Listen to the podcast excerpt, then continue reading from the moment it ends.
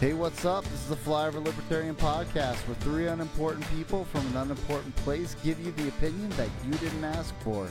I'm Josh, aka Iowan Cap. And I am Darabelli. And today we are talking about homeschooling as an act of anarchy. Yeah. So, uh, um, when I went to college, well, I I grew up going to public schools. I think that's a different situation. You you grew up homeschooled, right? I uh, started in the public schools and then uh, was homeschooled fifth through twelfth grade. Okay, right on.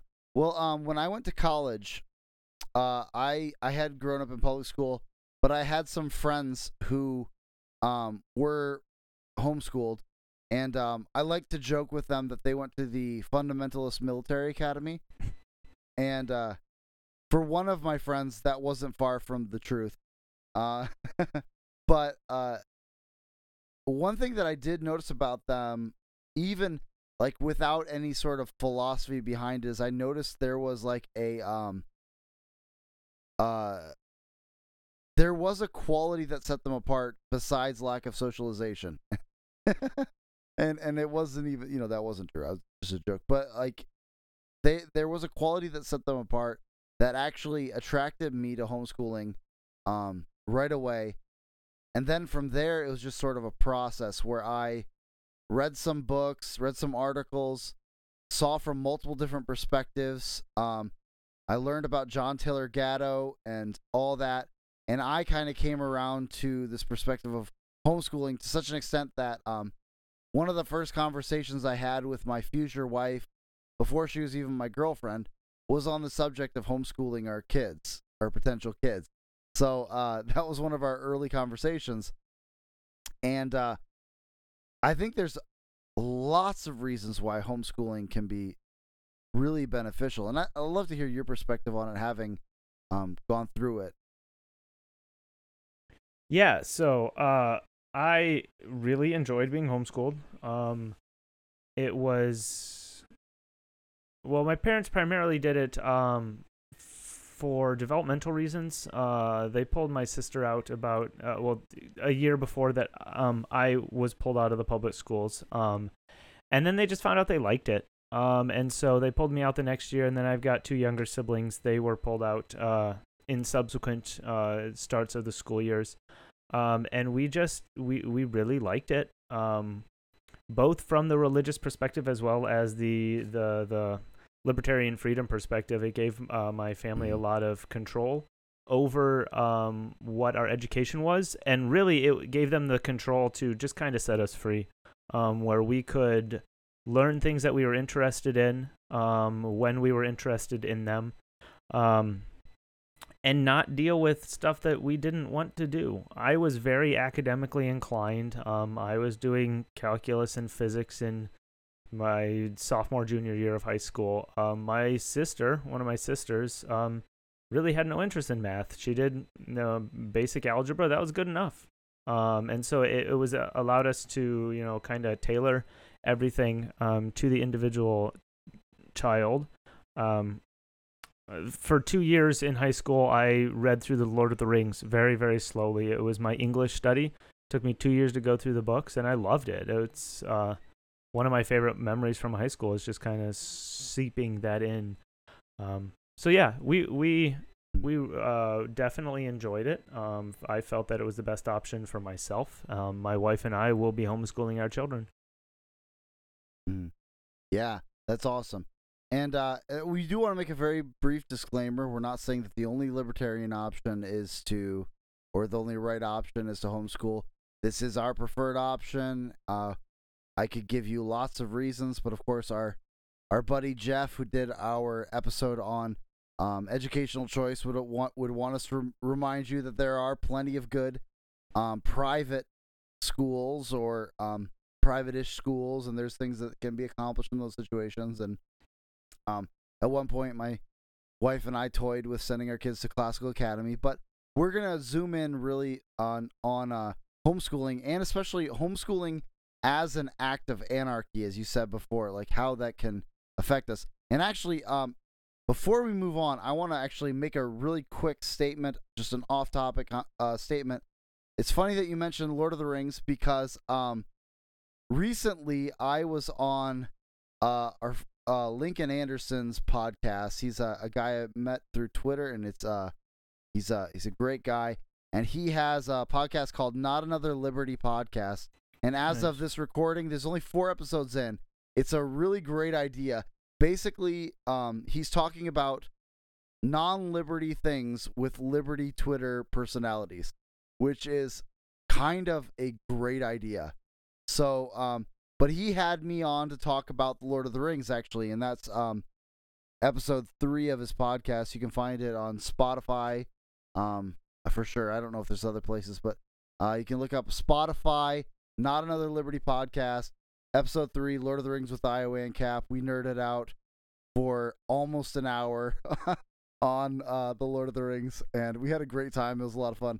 Um, I think it turned out really nicely. So I just want to encourage you guys to check that out and check out that new podcast because uh, it's uh, I've, I've listened to all the other episodes except the news, except the newest one, and they are all very good. So with that out of the way, um, we're gonna talk. So yeah, we're gonna talk about how homeschooling is a very practical act of anarchy. Um, and the first first way in which it's uh it's an, an act of anarchy it's it seems maybe maybe the most obvious way, which is that you can teach them an the anti-status perspectives um that you would never hear in a public school. You know? Yeah, absolutely. Um, that uh, I believe my uh, political opinions are a little more um, out there than my parents are. Um, but even with their, I, I don't want to say conservative in the Republican conservative, but conservative as in not crazy.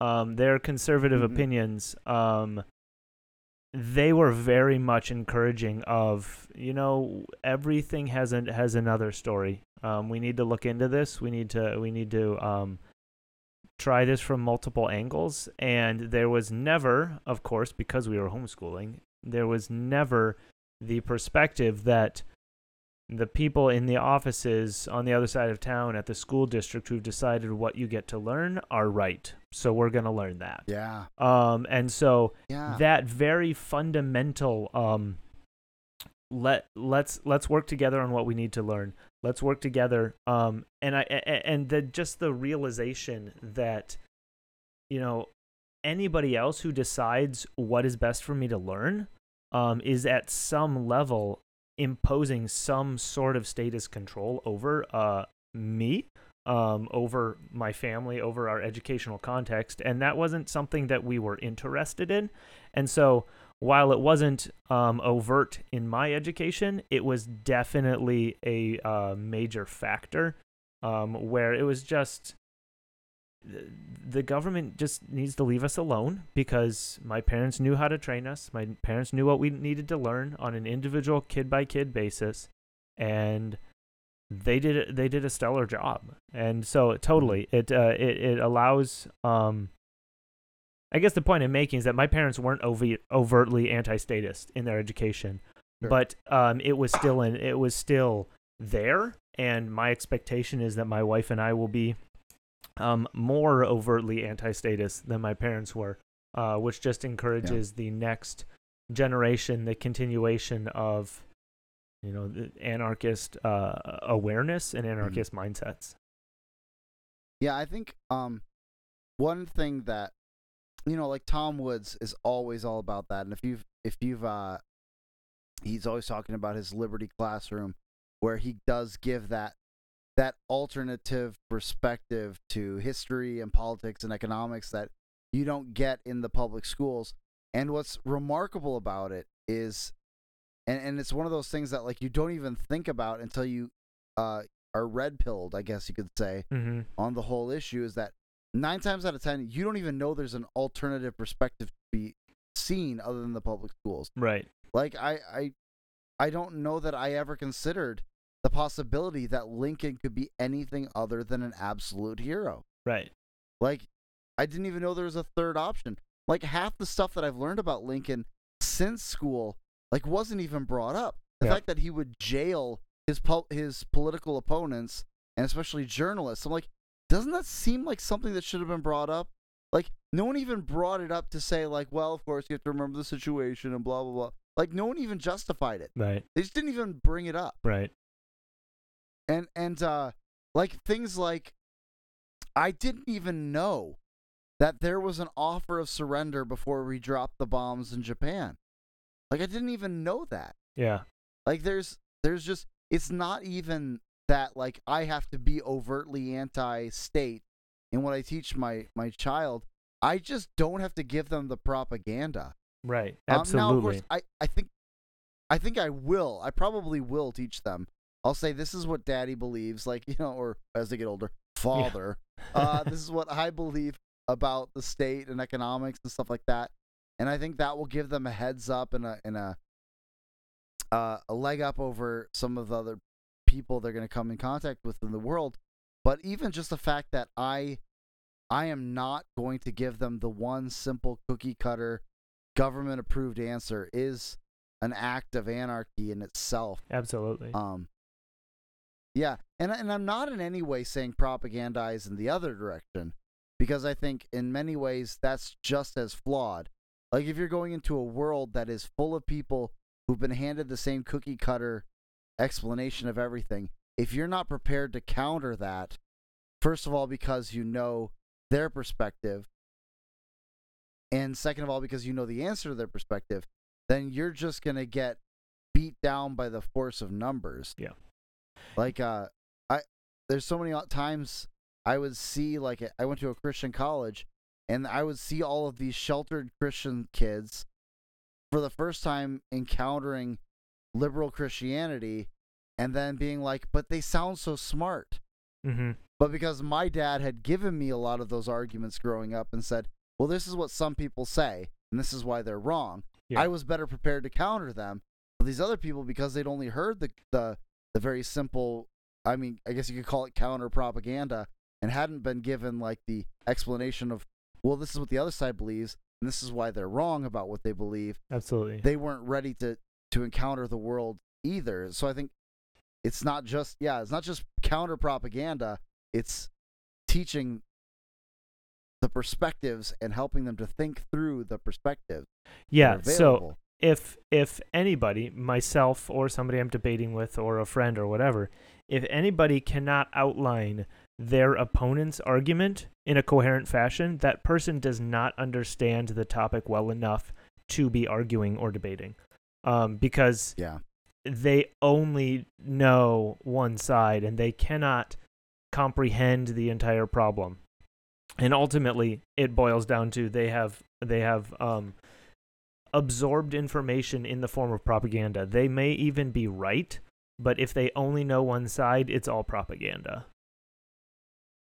yeah, it, or it, and, and, or at the very least, a very thin understanding of what you think is correct. Absolutely. Like, which Yeah, kind of it's, it's Oh, sorry. true. Yeah.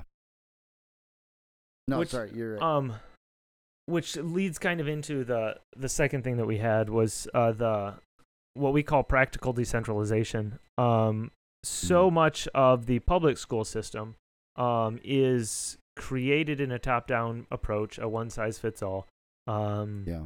the federal government is involved in deciding what people need to learn and ultimately uh, children in LA um, may not need to know the same things as children in flyover Iowa. Um, Hmm. and uh, top-down approaches don't work. And so we could go to the state levels but that doesn't work. And we can go to the city level but that doesn't work because each individual child is different. Each individual child learns Yeah. at different speeds is interested in different things has different capacities for learning. Um, and once again, not not to say that any other option aside from homeschooling is wrong, um, but homeschooling, in my opinion, um, is the best way to respond to the individual needs as they present themselves um, in a functionally decentralized and applied anarchical uh, fashion, where I don't need to go ask permission to teach my child how to chop wood because he's interested in chopping wood. I can show him how to be safe with the axe. I can show him where to stack the wood when he's done, and then I can kick him outside and say, "Go chop some wood." Um, I I don't need permission. I don't need guidance. Um, I just need to encourage in my children a thirst and a love for learning, um, and then Mhm. everything else will take care of itself. hmm Yeah, I I think about like uh you know, I maybe I don't know if I've said this before on the podcast or not, but um I'm not in any way endorsing the whole of Betsy DeVos and her ideas just because I don't know enough about her. But I remember at one point she was talking about and I remember I remember it clearly because of all my leftist friends um dancing around being like, "Oh my gosh, look how stupid she is." She literally said people need to bring guns to school because of bears. Like that was their whole thing. Like they they Mhm. excerpted that that she had made some compl- comment about bringing guns to school in some places because bears, and and they clearly just missed the point of what she was saying. She was actually making this amazing case for the United States decentralized system Right. applied to education. Like she was saying, some places, yeah, it's not as much of an issue, and so maybe they can get away with no guns in, in the classroom. But there's some places where there's an actual possibility of bears walking onto the property of the school. In which case, it might be good if someone has a rifle on hand. Right. Like, and and it was a, it was a great statement on like really decentralization is to Mhm. say like the whole concept of one size fits all public educational policy is flawed but you know it's all baked into the whole cake i mentioned john taylor gatto uh er, a, a minute ago he is the one who who did all that research and talked about how how we you know the the the so-called progressives had just looked at the prussian system of education and they took they brought in this educational model that's whole purpose was essentially the widgetization of students Right. and th- and that really is what we have in the public school model in fact it was it was honestly better in the, the one room schoolhouses because at least there you had multiple ages in the same room so it had to be a little bit more tailored to the student in that situation but ever since we went to this model of separating kids off into their own age group which i think is a mistake in itself that we wonder why kids today, why my generation and other generations around me have no idea how to interact with older people and have this in, intense hatred of older people. It's because we were never taught to socialize outside of our own age, Right. and that's a problem. But but this whole approach is a widgetization. Is it's an it's a, a assembly line education. First, you start with this, and then you go to this, and then you go to this, and everyone has to learn all the same subjects and make sure that we cover all the important subjects, and they get to pick which subjects matter and which subjects don't. Right. And so you've got all these constant fighting over, well, can we get arts in the school? But why are we going to have art? Why are we wasting time with art when you need to learn math? Why are we wasting time with what? Well, we need all we need to be good scientists, and so we all need to know science, and well, Mhm. we need this level of history at this level, and and um, there the truth is, like you said, like every kid doesn't need the same amount of focus. Like I I uh I took a math class uh a, on my own my senior year and it was purely because I couldn't fit it into my schedule and I needed the fourth year of math. And so I just came in to the classroom during someone else's class. I sat in the corner and I just read the assignment for the week and did my assignments. And that's when I discovered that I didn't need the full hour that they were taking Right. in in my math classes. Right. I got that work done in 15 minutes, and then I pulled out the Chronicles of Narnia and I read that for the rest of the time. That was the And was- and that and that that book I was is true for um everybody who tries homeschooling um where they Mhm. find out they can get a day's worth uh they can get what they consider to be an adequate day's worth of education before lunch they can sit down. Mhm. they do their math. If the kid understands it great. 20 minutes done. They do their reading. If the kid understands it great. Done. They do their dictation. They do their writing. They do their their painting whatever it is. And then they realize well we're done Mhm. now. Like we, we have covered an entire day's worth. And, and like they- they're not shirking it. They're not cutting corners. This is a full day's worth of academic work. And and, and Yeah, it's like and it- it's been three hours and they're done. And then they have an entire day to go th- do things that they're like really want to do and and and the Yeah. the public school system is such a colossal waste of time because there is so much administration that goes on, so much you know wrangling of lots of people going in different directions at the same time, and ultimately Yeah. the kid who's really good at math has to wait for the kid who's slow at math, and then when they get to art classes, the two positions are switched around, and the kid who's good at art Mhm. has to wait for the kid who is good at math but is terrible at art. Um, and it's just Yeah. it's just a matter of um, of an inefficiency in application where Yeah. it it I mean it just doesn't you know no child left behind means every child held back except one. Yeah. And but but what's really remarkable I think about the whole public school model too is like it's aimed and it must be aimed to the middle.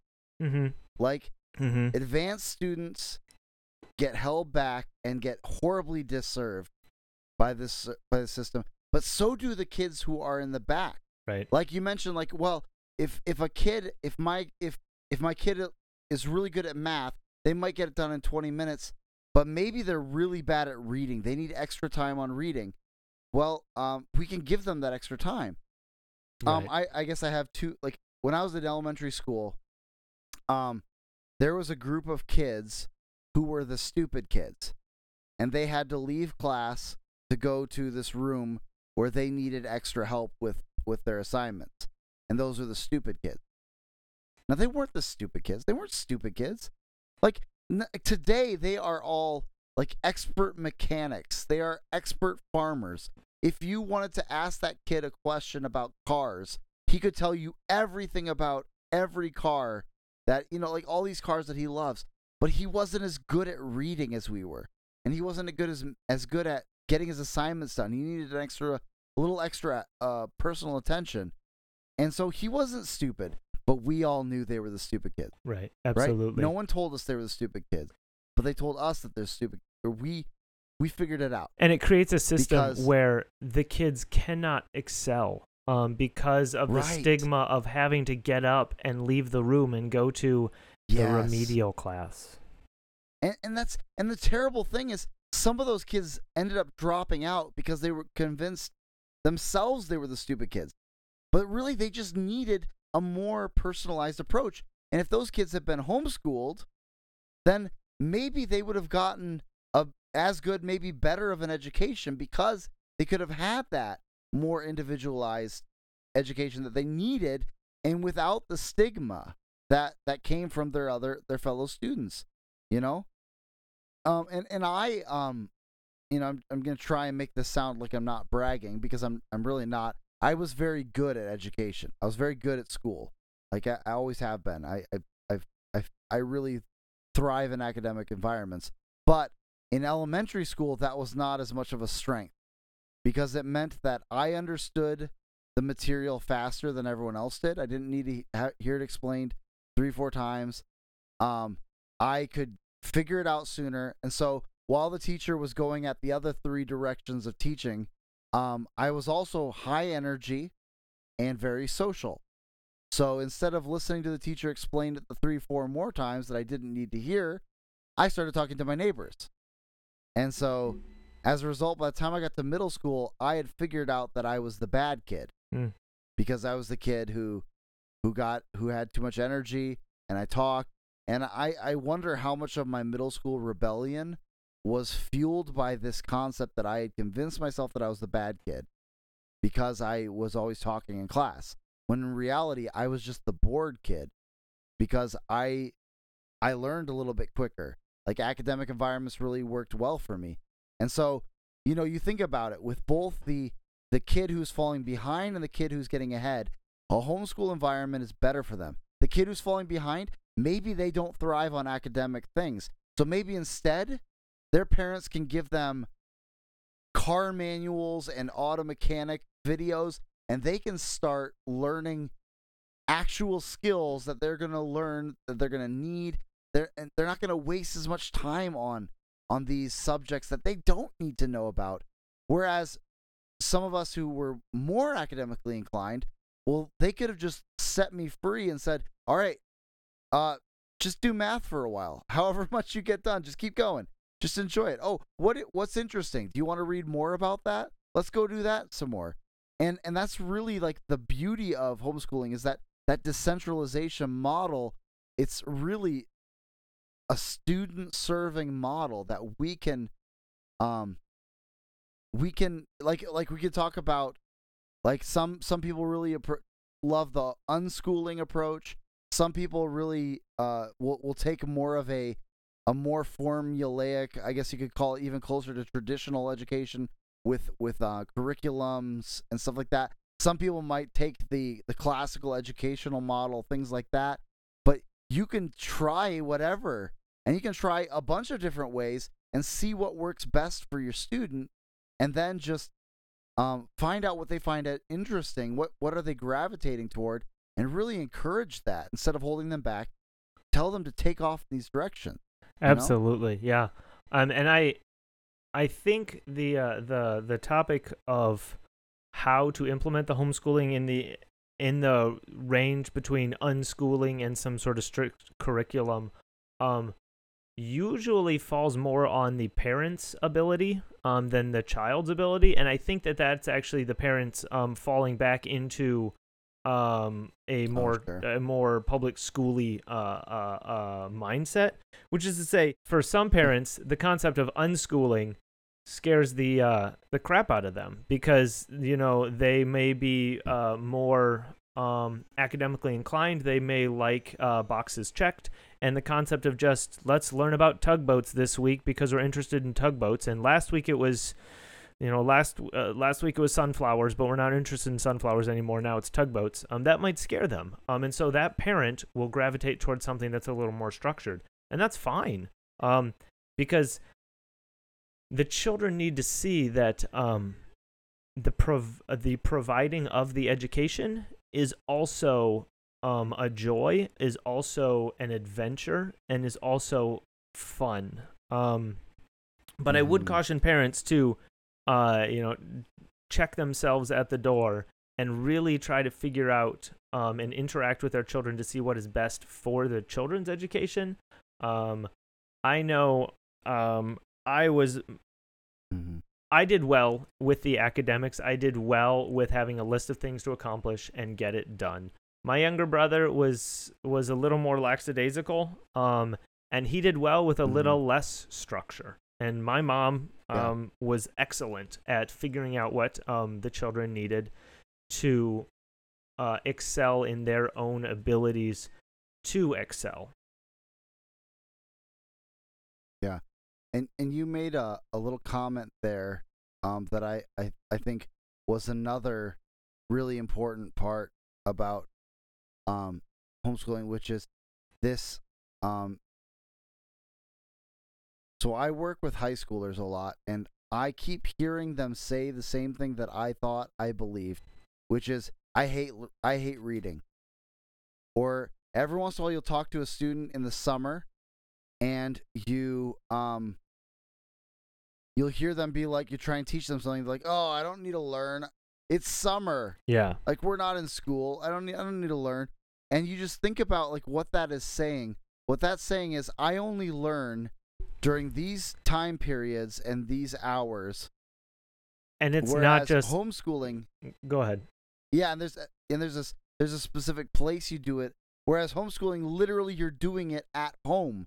You're doing it at, at everywhere. You're learning that learning is something you do at all times and also by encouraging them to, to follow their own bliss in, in academics you're teaching them that learning can be fun. Right. and and and yeah i i believed that i hated reading until uh i think it very late in my high school and suddenly i realized wait no i don't i don't hate this i hate being assigned reading i love reading Absolutely. Um and like it's not just high schoolers. I know some fully grown adults who are in the Yep. 35 to 45 year range who's like, "Yeah, I I just don't read books." And I just kind of I I kind of inwardly lament because whatever education and this is again not to assign blame on the public school system, though Sure. judging by their age it is to assign blame on the public school system their Yeah. education was subpar and they were taught to check boxes um, opposed to Yep. taught to cherish and seek out learning um, Yeah. and that i think is the most um, fundamental reason for homeschooling is simply to teach your kids to uh, look forward to learning, to um, um, desire to learn, and then also to equip them on how to teach themselves. Um, really, if, up until high school, your kids need to read, they need to do some basic math, um, and then they need to just enjoy learning. That's it.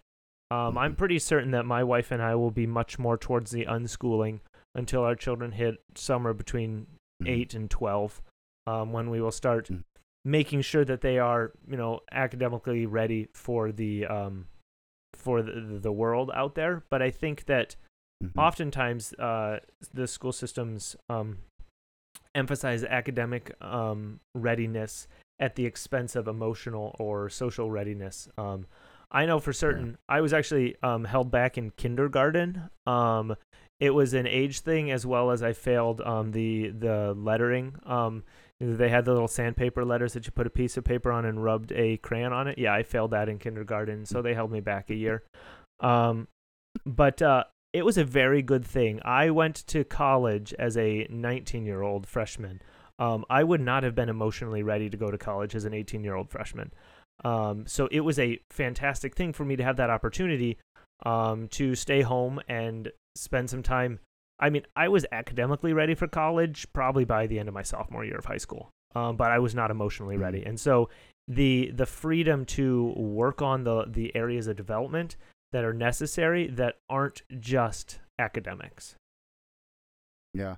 And I think another thing is like there might be it might very well be that some of my kids, maybe not maybe most of them even, don't end up going to college at all. Right. Like there's a sense in which that whole college thing can be just part of the conveyor belt. Like if they don't need it, I can say, you know, well, how about instead of preparing for college and applying for scholarships, you take some of your day to go job shadow some people who you think you might be interested in their their trade and or maybe get an associate's degree or something like that. Like there's there's um yeah, just the again, the the one size fits all, the conveyor belt mentality of of the public school is something that needs to be taken care of. And I would say then there's also another level at which that's also an, a concerted effort. The public school conveyor belt mentality stay on till the end of college, get a bunch of debt, and then be released on the world as a leech on the system for the rest of your life with this status mentality is in some in many ways by design right. and I think that's kind of our third reason why homeschooling is a great app, uh, great way of um, practical anarchy. Is you are in the act of homeschooling, taking back power from the state by not waiting for their stamp of approval. Like I, I'm not waiting to hear what they have to tell me to teach my kids. They, you know, I my job isn't just to come alongside the public school and and teach them what the state wants to teach them my job is I'm taking back the power of raising my children from this and I'll go ahead and go there because I'm that guy. This godless institution, I'm taking back the power from them Yeah. by raising my own kids. Absolutely. And that I mean is hand in hand with our last reason, um, which is to include specifically religious content um, into your into your education where as a Christian everything I do, you know, when I'm doing things right, um, everything I do is uh, is in subservience to Christ. And Mm-hmm. that includes educating my children and that includes teaching my children to Yeah. act in subservience to Christ.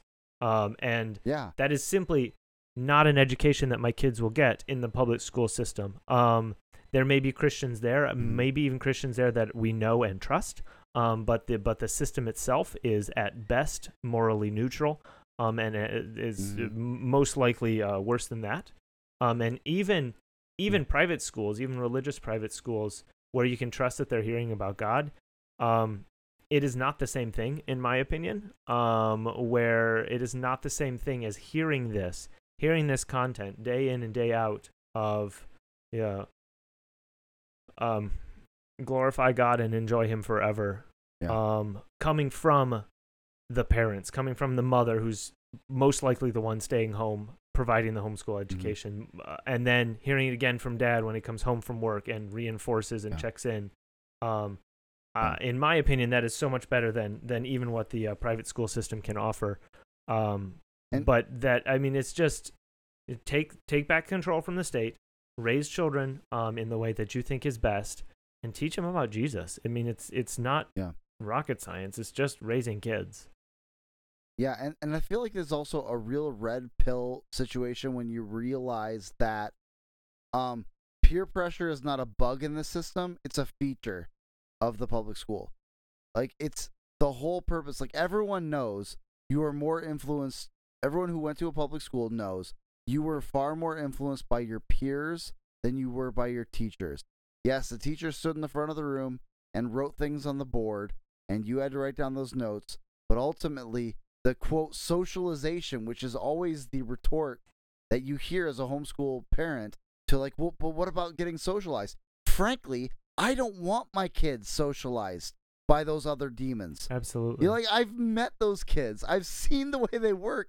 I don't want my kids taught how to be kids by them. because Like it's a, children it's don't- insane. children don't learn how to become adults by watching other children. Children learn how to become adults by watching other adults. And and when you're surrounded by 20 or 30 kids your own age who don't want to act like the only adult in the room, um, there is no way that your child is going to get that positive benefit of interacting with the teacher yes. um, to get that um, inter-age, intergenerational uh, uh, uh, yes. training and um and it's i mean it's just it's just it's just moronic like Yeah. the the you don't Absolute- go to the, the the person who's has the same problem as you um Yes. in order to learn how to do something better you may go to the same person you may go to a person who has the same problem as you in order to find support in order to find comfort but if you've got a problem, you have to go to find somebody who's already overcome that problem if you want to learn from them.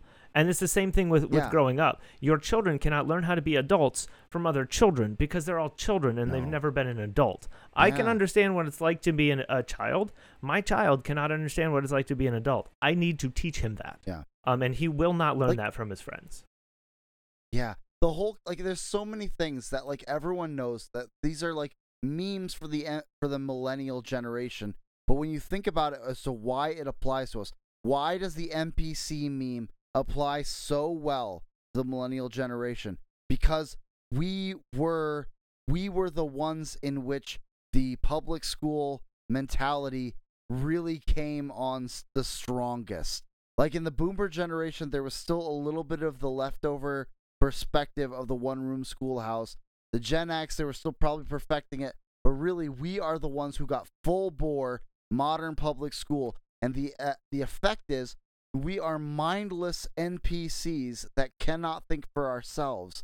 Like the amount of of of people who've broken the matrix in my generation is so small.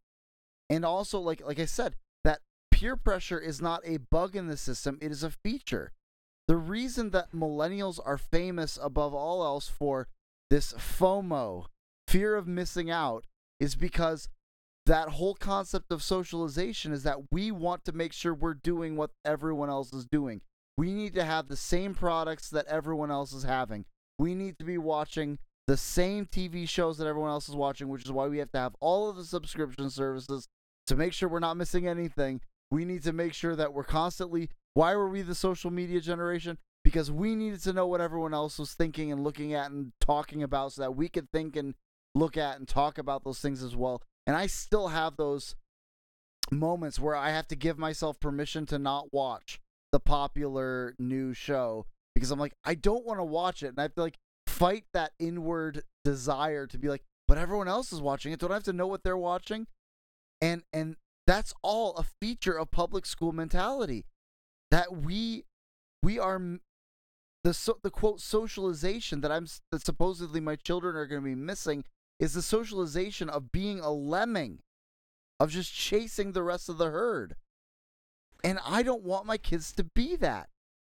I want my kids to be leaders in this world. I want them to be critical thinkers. Like I've got all men and and they're going to be hopefully leaders in their families and in their churches and communities and they can't do that if they're being a lemming.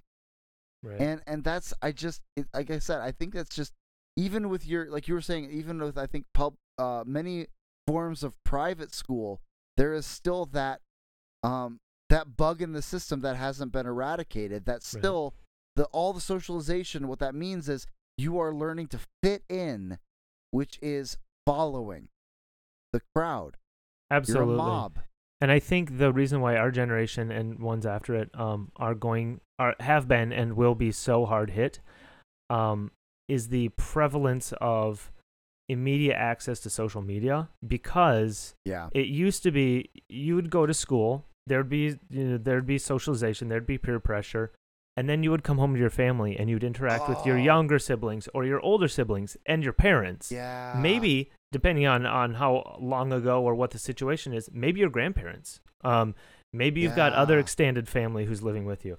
Now you come home yeah. and you get on a computer or your phone and you interact with the exact same folks that you were interacting with just an hour ago at school.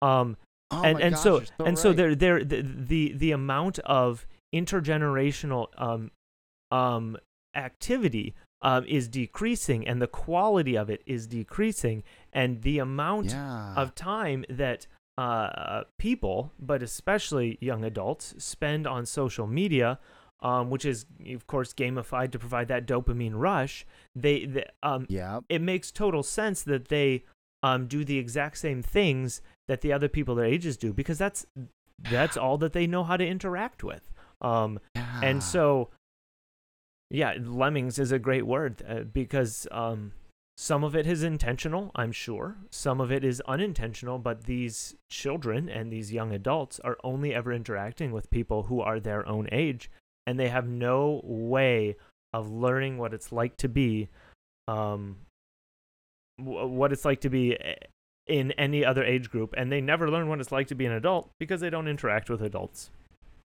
Yeah, I didn't even connected that fact that social media is what expanded the the most negative effect of public schooling. to Even when I go, we go home. Like uh, social media was really just starting to develop when I was in school, but we still had chat messenger, you know, MSN Messenger, AOL Instant Messenger, Yahoo Messenger, and so yeah, we you're right. It's the same thing. We go home from school, and I would log onto the computer and continue talking to the same people I've been talking to, and ignore my parents and my sister and Absolutely. everyone around me. And those people that would ground me in anything other than this herd mentality I was already inculcating in myself. Yeah, it's I, I hadn't even thought about that connection. That's a great connection. Um, and, And of course, so- I think uh, the the fact of the matter is, well-intentioned parents who send their kids to a public school um, and participate and allow their children to participate in extracurriculars and have you know, social media and friends outside of uh, uh, outside of the schools, um, which I don't think is possible to do otherwise nowadays. Um, so a normal uh, a normal um, educational upbringing no parent is going to be able to um, overcome that purely based on the sheer amount of time that ch- the children spend not interacting with those parents. Um, and I cannot, in Yeah. good faith, uh, recommend that people um, who have a choice send their their children to a, a public school system. Um, Yeah. I I uh, you know when people ask my opinions on private schools, I am neutral to begrudgingly positive, um, but not much more than that. Um, because the the benefit, uh, whatever your benefit is in your situation, um, is not worth the cost that I can see. Um, purely based on the amount of interaction that children get to spend with their own parents and Yeah. with people outside of their own age. Yeah. I Yeah, it's it's uh Yeah, I I agree. Yeah, and and I think um there's one last point and that and this point I think applies specifically to um uh Christians and we've already kind of talked about it a little bit, but um there's a very real sense in which and this is uh um this is our people. We are not only libertarians, we are Christian libertarians. Um and part of the reason why I don't trust the state is because of its godlessness. Its secularity is what I don't trust about it.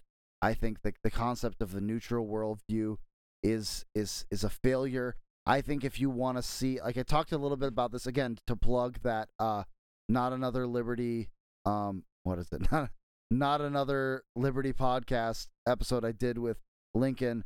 Um, we talked a lot about this how how really the um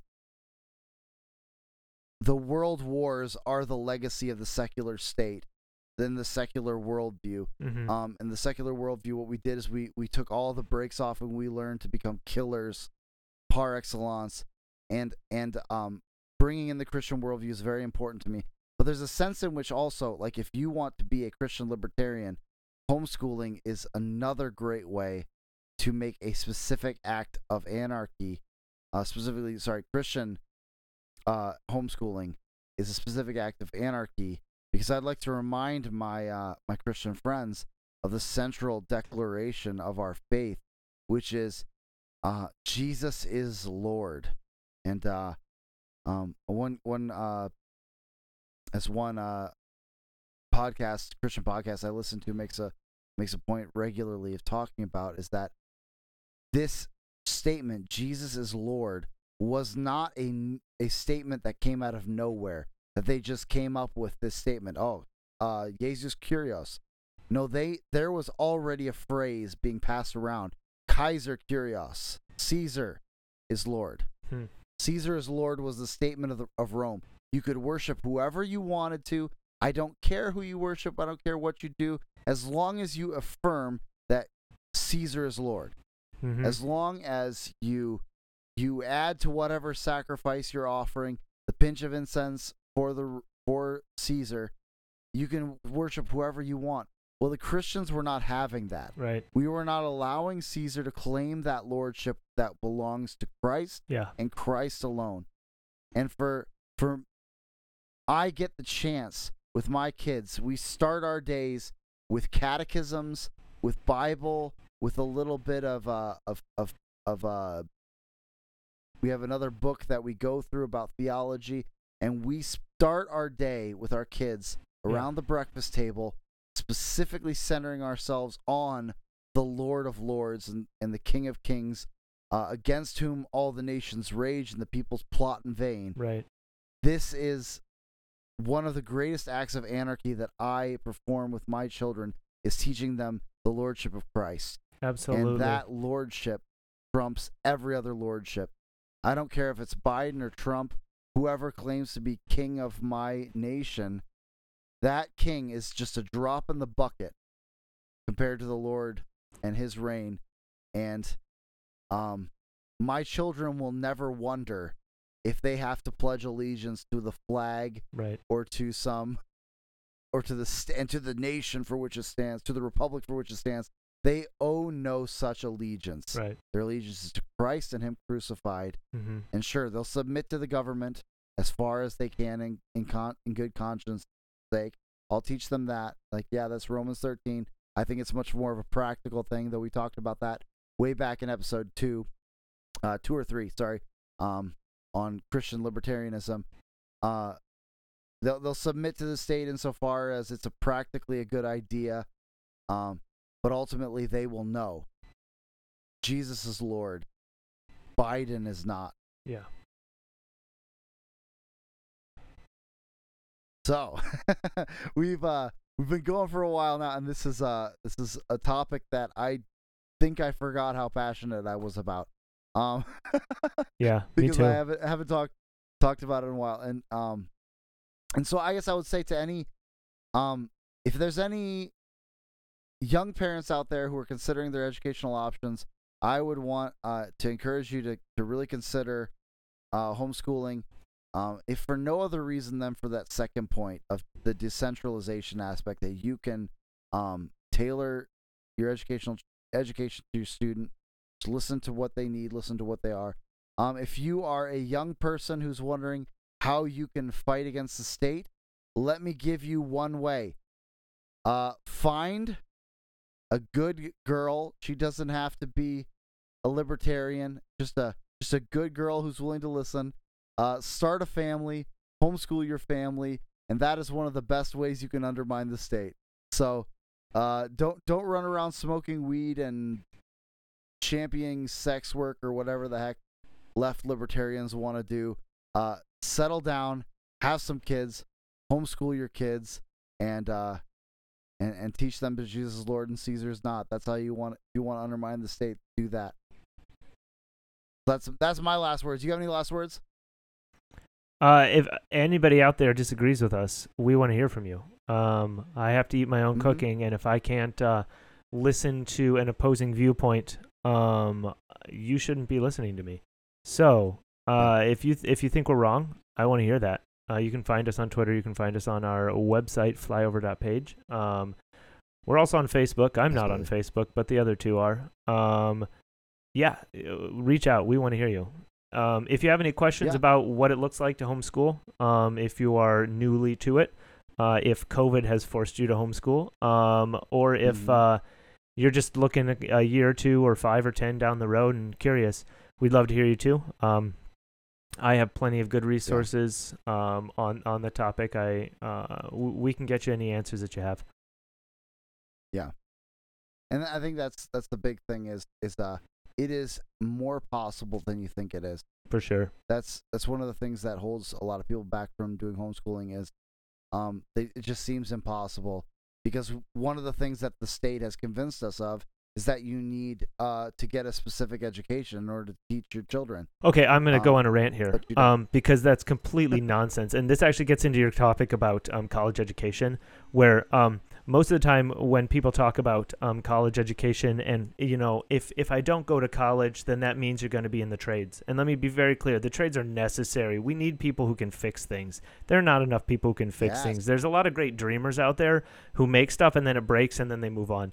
But my point is, Mhm. even those um, you know more traditional academic um, type uh, degrees if you're if you're thinking computer science don't you dare get a college education. You can get all the information you need online for free in a whole lot less time with a lot less nonsense. You don't have to go through this stupid freshman orientation process um, and you can do it on youtube. And like you know I, so i work in it now. If, if if you want a degree if you want to work in it you don't need a degree. You just need to be able to know what you're doing and you can learn it all online. Um, and the same thing goes for so many different career fields that are um, less in the physical and more in the the the, the mental um, or the logical sphere Mhm.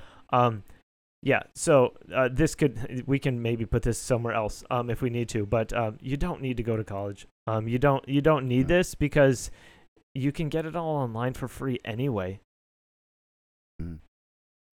And if nothing else, honestly, I wonder if the uh, old concept of the the college experience has become um, a well. For one thing, I'm just gonna say i don't know that it was ever worth the investment, and it's certainly not worth the investment anymore. How much money you're spending in order to party? It's a it's a bad idea. Not worth it. If you need the degree for advancement of any kind, like just having the degree is going to help you advance, do it online for a lot cheaper. And if the uh, if the partying is is important to you, um, do it online anyway. And then I mean, you can buy a lot of booze for sixty thousand a year.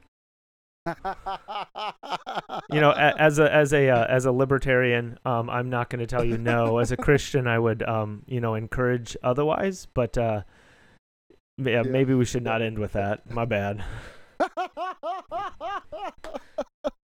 oh no, well, that's it's uh, I think it's uh very good. Uh, yeah, a good place to start. Stop would would have been you know a few conversations back, but you know it happened. We're moving on. Uh, no, but it's it's very good. Uh, I've I've really enjoyed this conversation. I hope you have as well. I hope it's been challenging to you or uh, confirming to you. Maybe if you're just listening and you're trying to, uh, you're yourself thinking about homeschooling or you are homeschooling and you're like, did I make the right decision? Maybe it's confirming for you. Mhm. Um, but yeah, like uh, you know, take control of your own household. That is the uh best place to start in undermining the state. Take control of your own household and your own life, Absolutely. your own uh. Yeah, and so um, with that, I think we're gonna call it a episode. Um, Once again, because the rural Rothbard isn't here to rein us in, we've gone way too long. Absolutely. Sorry, yeah. man. Uh, but but it was good. I hope you enjoy it, and uh, we'll see you next time. Take care, everyone.